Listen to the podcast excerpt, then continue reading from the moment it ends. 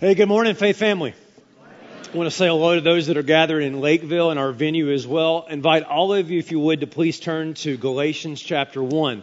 Last week we started a series that we're calling Set Free, and we're asking the question, what would your life look like if you were really free? And I don't mean politically free or financially free, I mean Jesus free. Like, if you were truly free by the power of Jesus, what would that look like in your life? And it's why we're one week into this series, and I'm already getting emails, already having conversations, just saying, Pastor, you have no idea how much I need this. Like, I want this freedom. I want to go from just understanding or knowing that I have freedom to actually living in it. Like, what would that look like Monday morning? What would that look like in my marriage? What would that look like at, at my work environment? What would it look like if I were really free? And that's what we're talking about. And this morning, we're going to talk about something that is an issue, and my guess is almost every single life here, probably every one, and it is sucking the freedom out of our life. And we need to address it if we're ever going to be free. In Lakeville venue, everybody, there are some of you here this morning. I am trusting in Jesus right now that your life is going to be profoundly impacted by what the Word of God says. Some of you today are going to start on the path of truly being free. Who's all for freedom? You ready? All right, Galatians 1. I'm going to invite you in all of our locations, if you're able to stand, to please do so. And let's pick up where we left off, uh, verse 6 of Galatians chapter 1, and we're going to read down through verse 12. Paul is writing here under the inspiration of the Holy Spirit, and he says, I'm astonished that you're so quickly deserting him who called you into the grace of Christ and are turning to a different gospel. And not that there is another one, but there are some who trouble you and they want to distort the gospel of Christ. But even if we or an angel from heaven should preach to you a gospel contrary to the one we preach to you, let him be accursed. As we've said before and now say again, if anyone is preaching to you a gospel contrary to the one you received, let him be accursed. For am I now seeking the approval of man or of God? Or am I trying to please man? If I were still trying to please man, I would not be a servant of Christ. For I would have you know, brothers, that the gospel that was preached by me is not man's gospel. For I did not receive it from any man, nor was I taught it, but I received it through a revelation of Jesus Christ. Faith family, would you pray for me? Like, actually pray for me? Um, and pray for us that God would set us free this morning. Let's go to Him in prayer. Father, I am very, very aware that if that's going to happen, I can't do it. The words of a man do not have the power to grant freedom. The words of God do. So, Holy Spirit, come and work and move in our life please open our eyes to see the, the, the, bondage that many of us are in and grant freedom. May we start this morning to taste what freedom is like in Jesus. And we ask it in His name, and God's people said, Amen. You may be seated every day after practice was over, all the players would scatter. Some of them would go to the library, some of them would go back to the locker room, some of them would go uh, out to eat with their friends. Uh, everybody would scatter except Sarah. Sarah stayed. There were always more laps to run, always more uh, shots to shoot, always more time that she had to put in. In fact, it was that unrelenting work ethic that gained Sarah the nickname the devil named after the Looney Tunes cartoon, The Tasmanian Devil, because she was always on the go, always doing something. It was constant in her life. It's also what gained her the status of one of the best athletes in the history of Dartmouth College. In fact, Sarah played field hockey. She played uh, ice hockey. She played lacrosse. And she was the captain of all three of those teams. And because of that, her life just was like a pinball game. She was constantly bouncing back and forth, going to this game, to that game, and this practice to that practice, and the next sports clinic and the next sports camp. She was always on the go, and she never came up for air. And she was tired. She knew something needed to change, but she didn't know how. After all, she was Sarah Devens. She was the best player on the team. The, the, the, the school needed her. Her teammates needed her. And Tasmanian Devils don't stop. And yet something kept growing inside her that was unsettling and had to change. In fact, one of her friends even said, when she goes out, she can't even have fun because Sarah always has to be great. After all, when you're the devil, people expect you to be perfect. And this went on for some time until finally everything came to a head early one July. She's preparing for the Olympic Festival and Colorado and she gets some news. She made the team, but she made the B team. And she was devastated, discouraged, but more than that, she felt like she'd let everybody in her life down. And with the weight of expectations crashing on her, she said, I want out. So she took a 22 caliber rifle and shot herself in the chest. The devil couldn't outrun her demons. In fact, her best friend from kindergarten said this, and I quote Sarah was so good at everything that she got caught in a vicious cycle. She wanted to please everybody and she couldn't stop.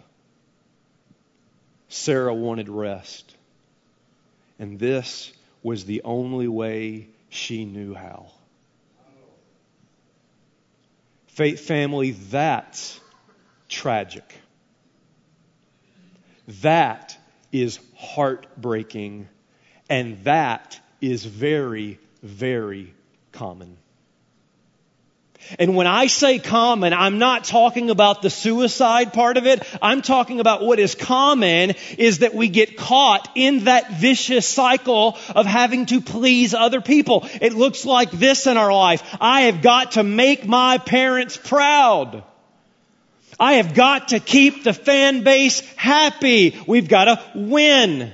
I've got to live up to this standard of beauty so that people will think I'm attractive. I've got to be careful what I say because I don't want anybody to leave the church. I've got to behave in such a, such a way that I can be accepted by my friends or my colleagues. And all the while, what most of us don't even really realize is that we have become slaves to the opinions of others. And you say, well, this language of, uh, of slavery seems strong. No, it's actually biblical. Proverbs 29 verse 25 says, the fear of man lays a snare. It will capture you. It will hold you in bondage. It will take your life. But whoever trusts in the Lord is safe.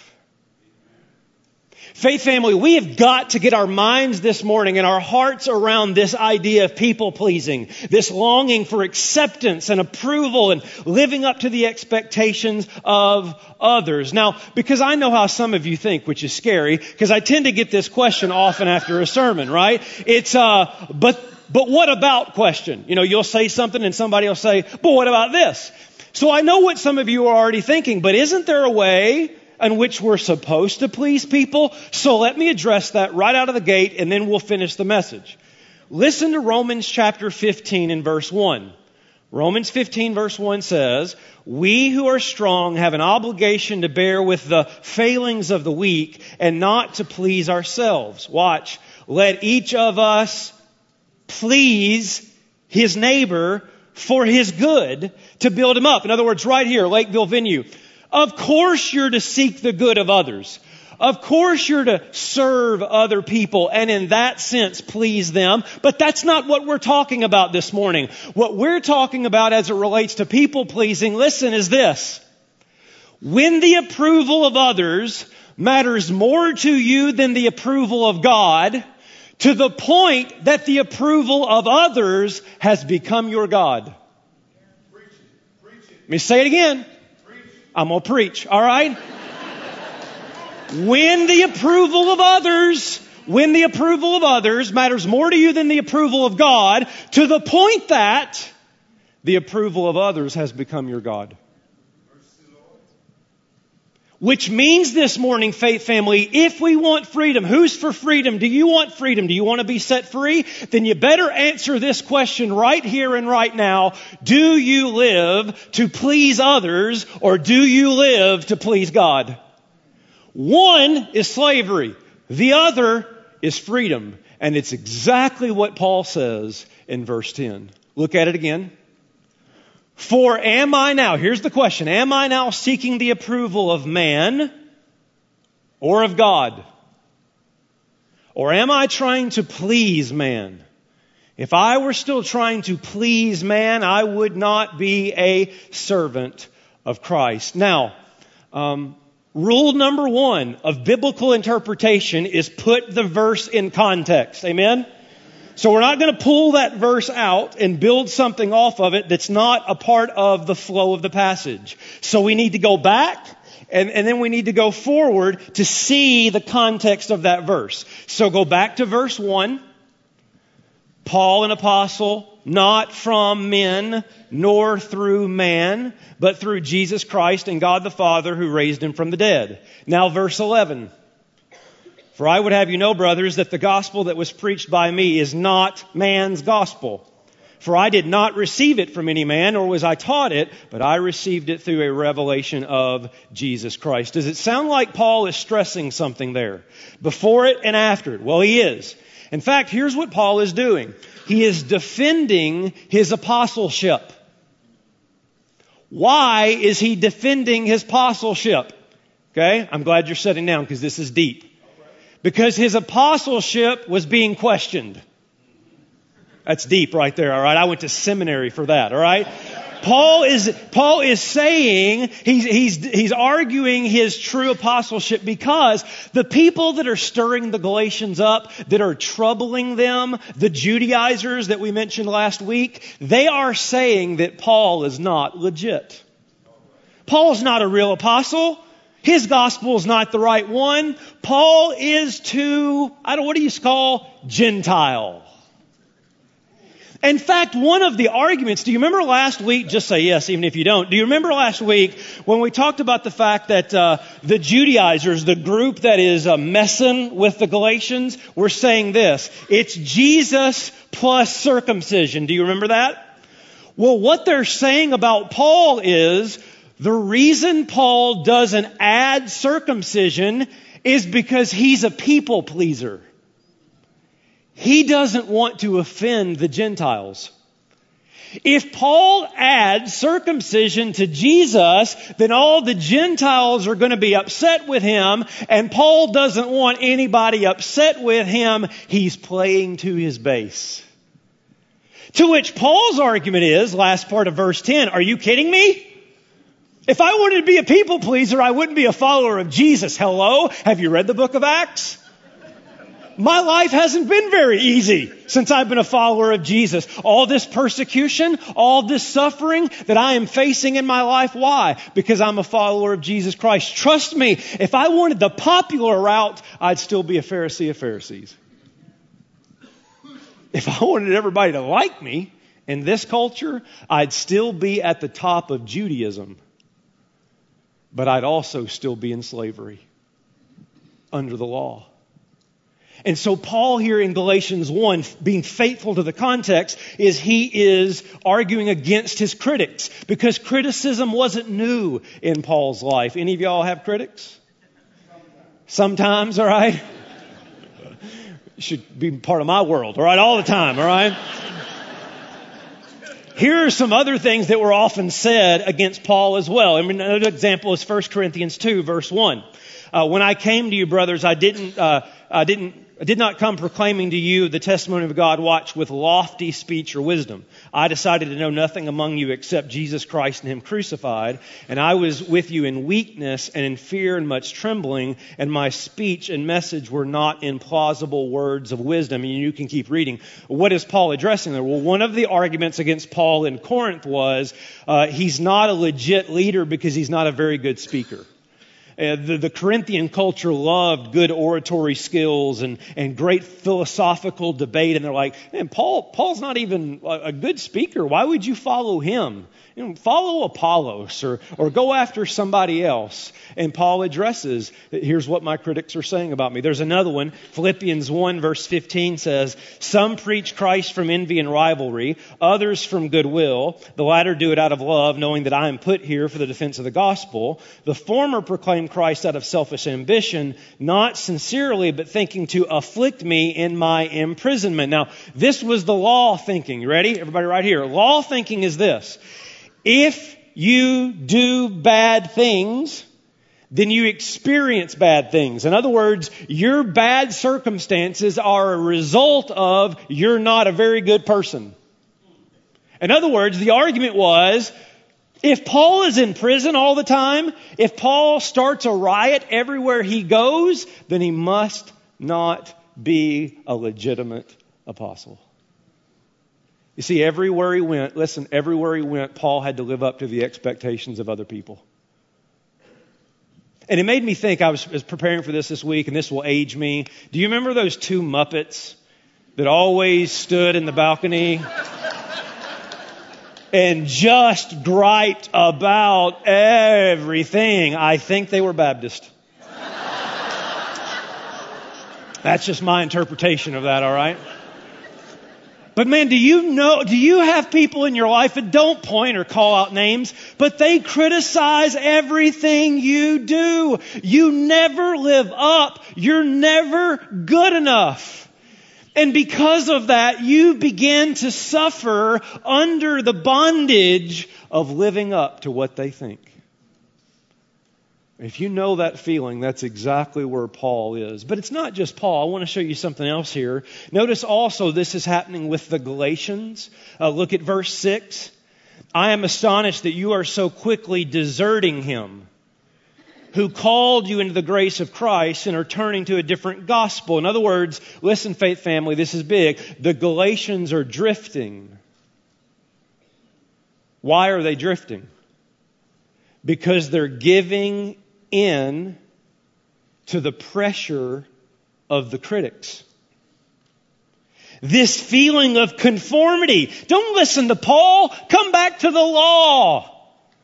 Don't, don't go that gospel of grace, faith alone stuff. You know that the law is important. Come back, come back, come back. And they're starting to drift. The pressure is building among their peers. Have you ever felt like this? And you're the ball? Right?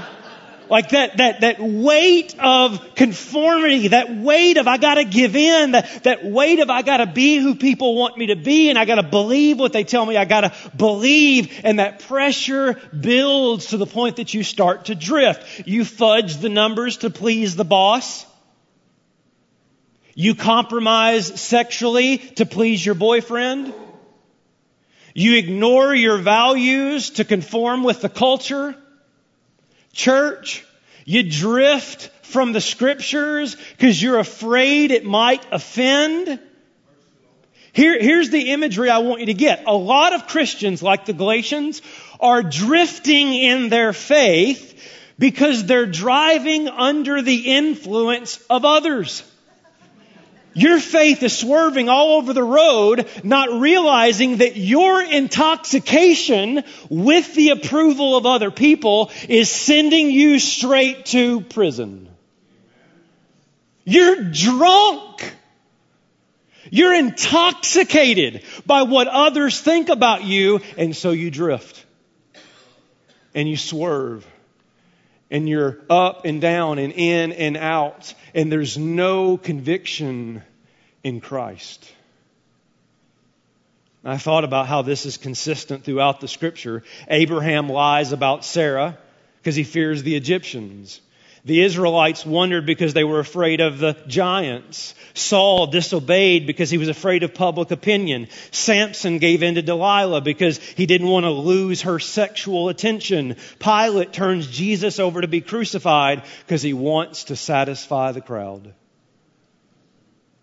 And even good old Peter. Look at Galatians 2. This issue comes back again. Chapter 2, verse 11. But when Cephas, that is Peter, came to Antioch, I opposed him to his face. Why? Because he deserved it. He stood condemned. Why did he stand condemned?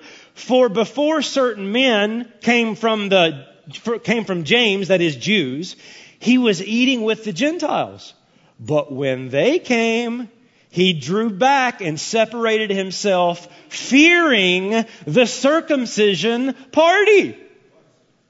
Peter's in the lunchroom cafeteria eating with the Gentiles until the Jews show up. And when the Jews show up, he can't run across the room fast enough. Because he doesn't want to be seen eating with Gentiles, even though he knows better.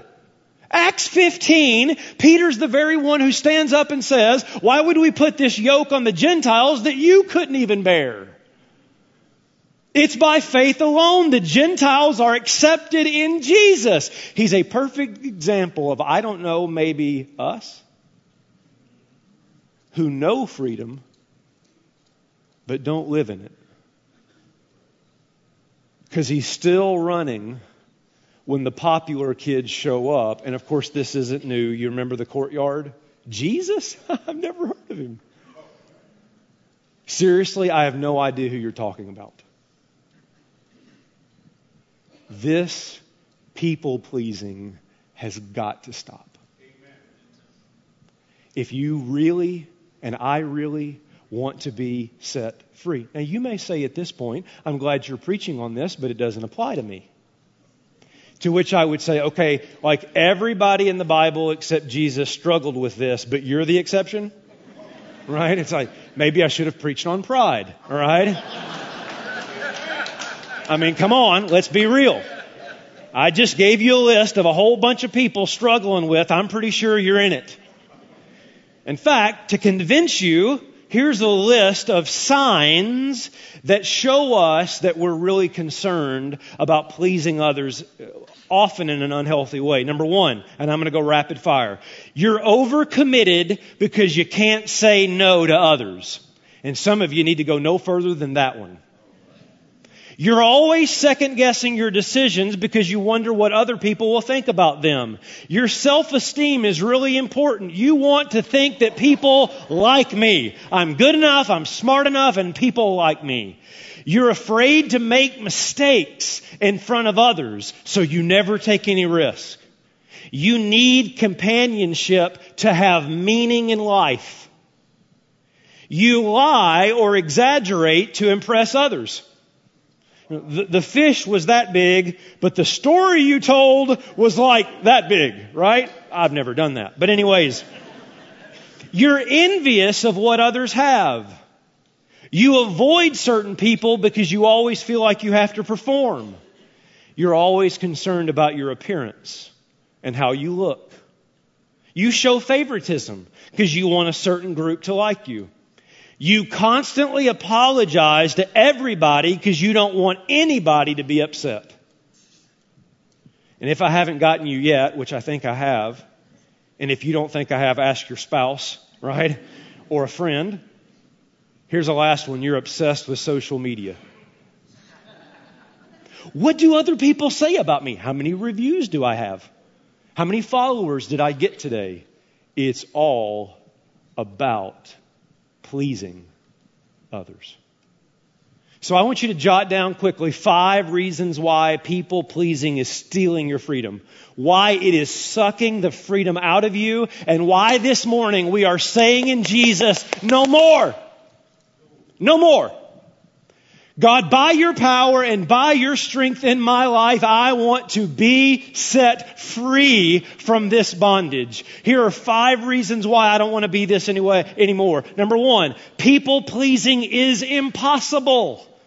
People pleasing is impossible. How many of you have ever made this statement? Well, you know, and if you know it, Lakeville venue, just finish it uh, with me, is, you know, you can't please everybody. See, you even know it. Right? You can't please everybody. It's an impossible reality. It, it, it's like juggling, right? So I, I, picked out some expectations that people have uh, for a pastor. All right, I, kind of relevant to my life. And so things like, uh, don't ever talk about money. Right? I'll come to your church, but here's what I expect out of you. You start talking about money, and I'm out of here. Right? Or, uh, I want you to be funny. All right? Make me laugh. Like three times a week, at least. Okay? And I want you to have all the answers. So if I come and ask you a question, you better understand everything I'm asking about and be an expert in that field. And you may be able to do one right? You might be able to do two. Well, I am skilled, aren't I, right? I got the spiritual gift of juggling. You may be able to do three. Don't encourage me, all right? You might even be able to do four, but probably not, all right? That, that's a gift. And here's my point. That's what some of you look like. In fact, some of you, your life looks like this, and you wonder why you're so exhausted. Because you gotta be this kind of dad, and I gotta be this kind of employee, and I gotta be this kind of spouse, and I gotta be this kind of church member, and on and on and on and on the juggling goes. Look at me. It's impossible. Stop being a slave. Stop. Because law based relationships are never satisfied. There's a whole sermon right there for a marriage, for a friendship, you name it. When a relationship is based on you have to perform, it's impossible to ever live up. Here's a second reason why we're done with this by the power of Jesus is because people pleasing is bondage. It's what that proverb said I read earlier. It's a snare. It traps you. It increases your anxiety. It destroys your creativity. It distracts you from your purpose. It hinders your decision making. It makes you defensive and it robs your peace. No more. Thirdly, people pleasing is empty. People pleasing is empty. I'm going to bring back a good friend of ours we haven't talked about in a while. I know you miss him. His name is Qoheleth. Do you remember what we learned in the book of Ecclesiastes? Listen, Empty is the idea of vanity, meaningless. It's this. Either I strive and strive and strive to get the approval of others, and if I get it, then I have to strive and strive and strive to keep the approval of others. You're always striving. It's vanity. It's like chasing after the wind. You remember the Madonna quote I gave you? Madonna said, quote, my drive in life is from this horrible fear of being mediocre. It's always pushing me because though I've become somebody, I still have to prove I am somebody. And my struggle has never ended and it probably never will. And Madonna, I don't know if you're watching, probably not, but if you are, you're right. You never will until you find Jesus. Four, people pleasing is disobedience. People pleasing is disobedience. where are you getting that? Verse 10. Look at it. Look at the contrast of verse 10. For am I now seeking the approval of man or of God? Am I trying to please man? If I were still trying to please man, I would not be a servant of Christ. In other words, and, and this language is going to be familiar. Do you remember when Jesus said you can't serve God and money? His point in that lesson was this. You ready? You can't have two masters. eventually obedience is going to go in one direction. Which means if you're trying to please man, then you're not living to please God. If you're serving, and I'm meaning in the unhealthy way that we've defined, if you're serving, if you're a slave to the opinions of others, then you're not living in obedience to Christ. People pleasing is disobedient. And lastly, and this is probably the most important, so if you've zoned out, Lakeville venue, anybody, if y'all have zoned out, zone back in for this. Because this is at the heart of Galatians. Are you ready? It's anti gospel. Please, please listen. Think, think. People pleasing is a form of salvation based on what you do. Think about that. Last week we talked about that legalism is adding something to Jesus. It's Jesus plus something. So people pleasing is, you ready? Functional legalism. Because, are you with me? Because you've added achieving the approval of others onto the approval that's already been achieved for you in Christ. It's I need Jesus and the approval of my spouse. It's Jesus plus something, and Jesus plus something is slavery. Or let me put it this way, notice it on the screen. People pleasing is a works based salvation to the God of other people. And when you start to see that, you start realizing that even though you're here today saying, I believe there's one true and living God, you live during the week as a polytheist. And you bring your sacrifices of met expectations to the bedroom, to the break room, to the coffee shop in hopes that your life will somehow measure up and make the gods happy. Anti gospel. Anti gospel because it is a works based approval or salvation. But notice how in all of this, the Apostle Paul shines for us as an example of confidence. Let me show it to you. Look back at the verses that we read a few moments ago and see them kind of from a different angle. Paul, verse 1, an apostle not from men nor through man, but through Jesus Christ and God the Father who raised him from the dead. Now, verse 11. For I would have you know, brothers, that the gospel that was preached by me is not man's gospel. For I did not receive it from any man, nor was I taught it, but I received it through a revelation of Jesus Christ. In other words, right here, uh, Lakeville venue, everybody, um, those verses not only reveal what Paul is addressing, namely his criticism, but you know what also they reveal? The confidence Paul has in what Jesus has done in his life. Do you see that? Listen, the Judaizers aren't taking this away from me. I don't care what you say about my apostleship. I don't care whether you think I'm legitimate or not. I know this. I didn't receive it from man. I received it from God. I received it through a revelation of Jesus Christ and you aren't taking my freedom. I know who I am. I know what Jesus has done and you're not taking that away from me. That's not arrogance. It's assurance. And you say, well, but what's the difference between arrogance and assurance? Because some of us could take a message like this and become very prideful, and you're right. So let me explain the difference. Notice on the screen. Arrogance is security in self. Assurance is security in Jesus. Paul isn't saying, I know I'm a legitimate apostle because I'm awesome. Have you heard me speak? No, what's he saying? I just know what Jesus did. I know what Jesus did in my life. And the Judaizers aren't stealing that from me. Listen to what he says. This is powerful. What he says to the Corinthian church when he's being criticized there. 1 Corinthians chapter 4 and verse 3 says, It is a very small thing that I should be judged by you or by any human court. In fact, I do not even judge myself. A little insert, this is a whole other sermon for another time. Some of you, your biggest critics are yourself.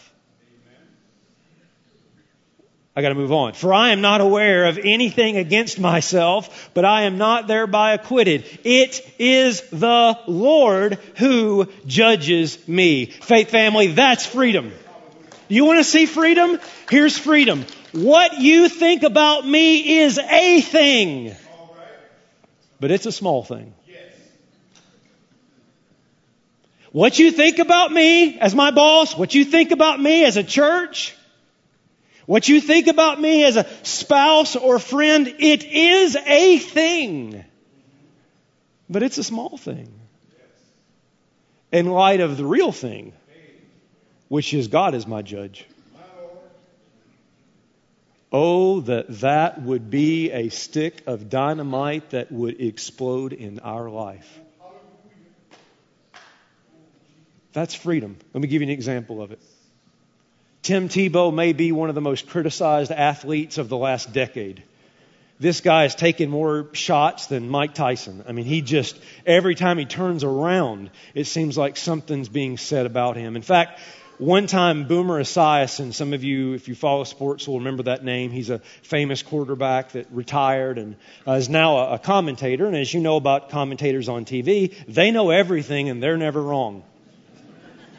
And so Mr. Esiason decides to comment on uh, Tim Tebow, and he says he's terrible, he's awful, he's a you know horrible excuse for a quarterback, and just rips him to shreds. And as they usually do in the media, they asked Tim Tebow to respond. And here's what he said.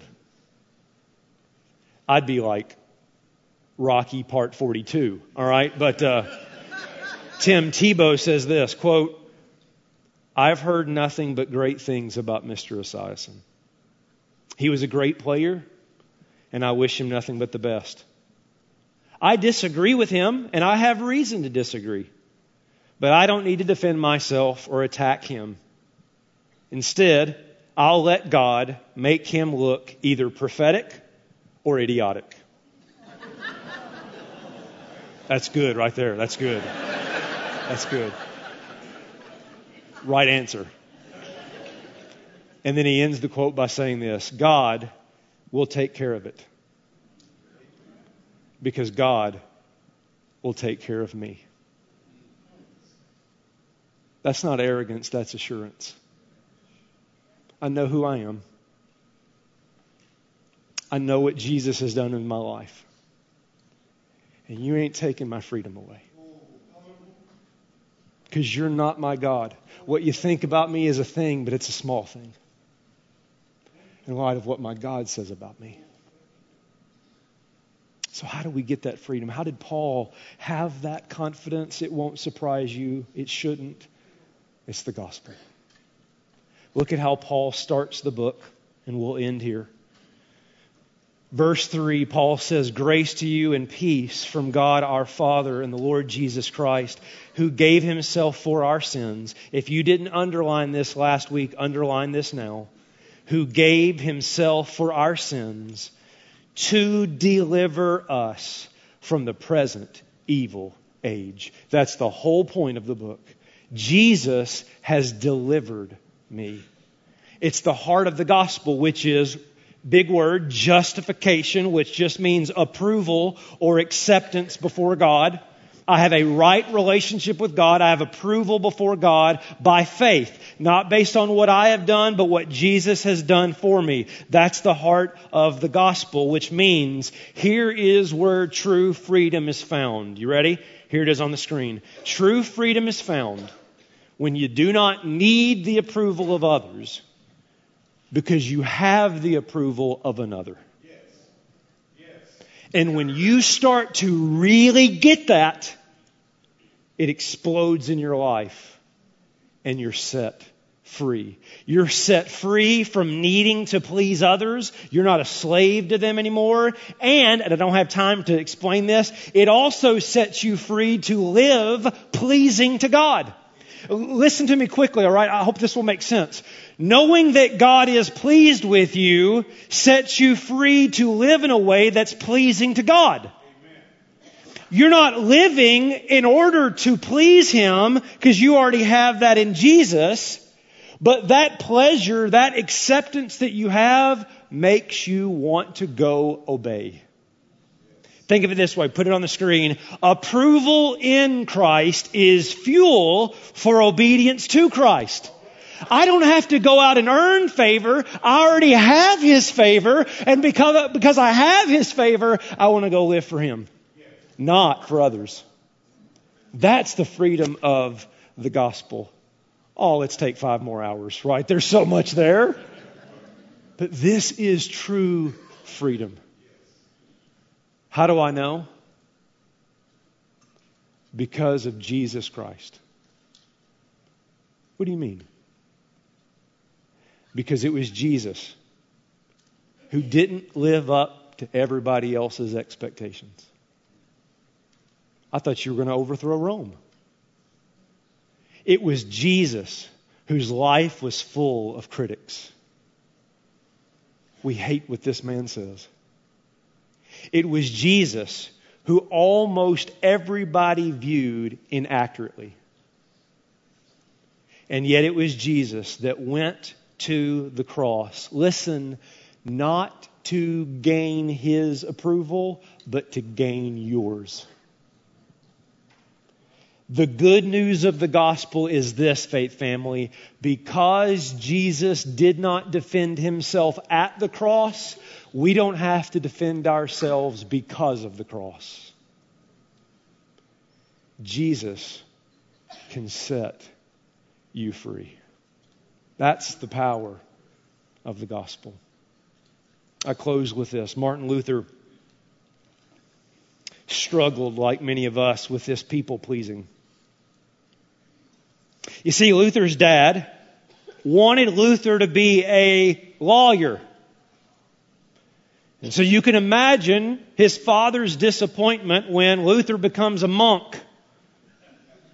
It's almost as bad as being a pastor, all right? I mean, it's a couple steps above, I guess. And so Luther knew he didn't live up to the expectations that his earthly father had for him. And because of that, he started feeling like he could never live up to the expectations his heavenly father had for him. And it consumed him. In fact, listen to what one historian says that this people pleasing did to Luther. He felt alone in the universe. He doubted his faith, his mission, and the goodness of God. He experienced heart palpitations, crying spells, profuse sweating. He was convinced he was going straight to hell. Melanchthon, his friend, even said that the terrors that afflicted Luther were so severe he almost died. Like Sarah. But Luther found freedom in the gospel. As Luther writes, I grasped that the justice of God is that righteousness or approval which the grace and mercy of God justifies us by faith. Thereupon I felt myself reborn and to have gone through the open doors of paradise. Luther was set free. Faith family, I want this for us. I want us to move out of the courtroom of public opinion and into the courtroom of God's final word. Why? Because stories like Sarah Devon's are real. Because being a slave to the opinions of others can take your life. But Jesus can give you life. Because if the Son has set you free, you are free indeed. And all God's people said, Amen. Pray with me. Father, I, I know that there are many, myself included, that needed this message today. We, we have been so ingrained in our culture, so consumed in the expectation of others that we haven't even seen our slavery. And we want freedom. There is freedom in Jesus. And so that means that our life is to be lived for Him and not for others. Help us. This is my prayer. Help us understand what that really means in our life. And by your power, explode in our life the freedom of the gospel. And if there is somebody here today and they don't know Jesus, the first step to freedom is saying, Yes, Lord. Yes, Lord. I'm turning from my sin and I'm putting my faith in Jesus Christ and what He has accomplished for me. I receive all the approval I will ever need.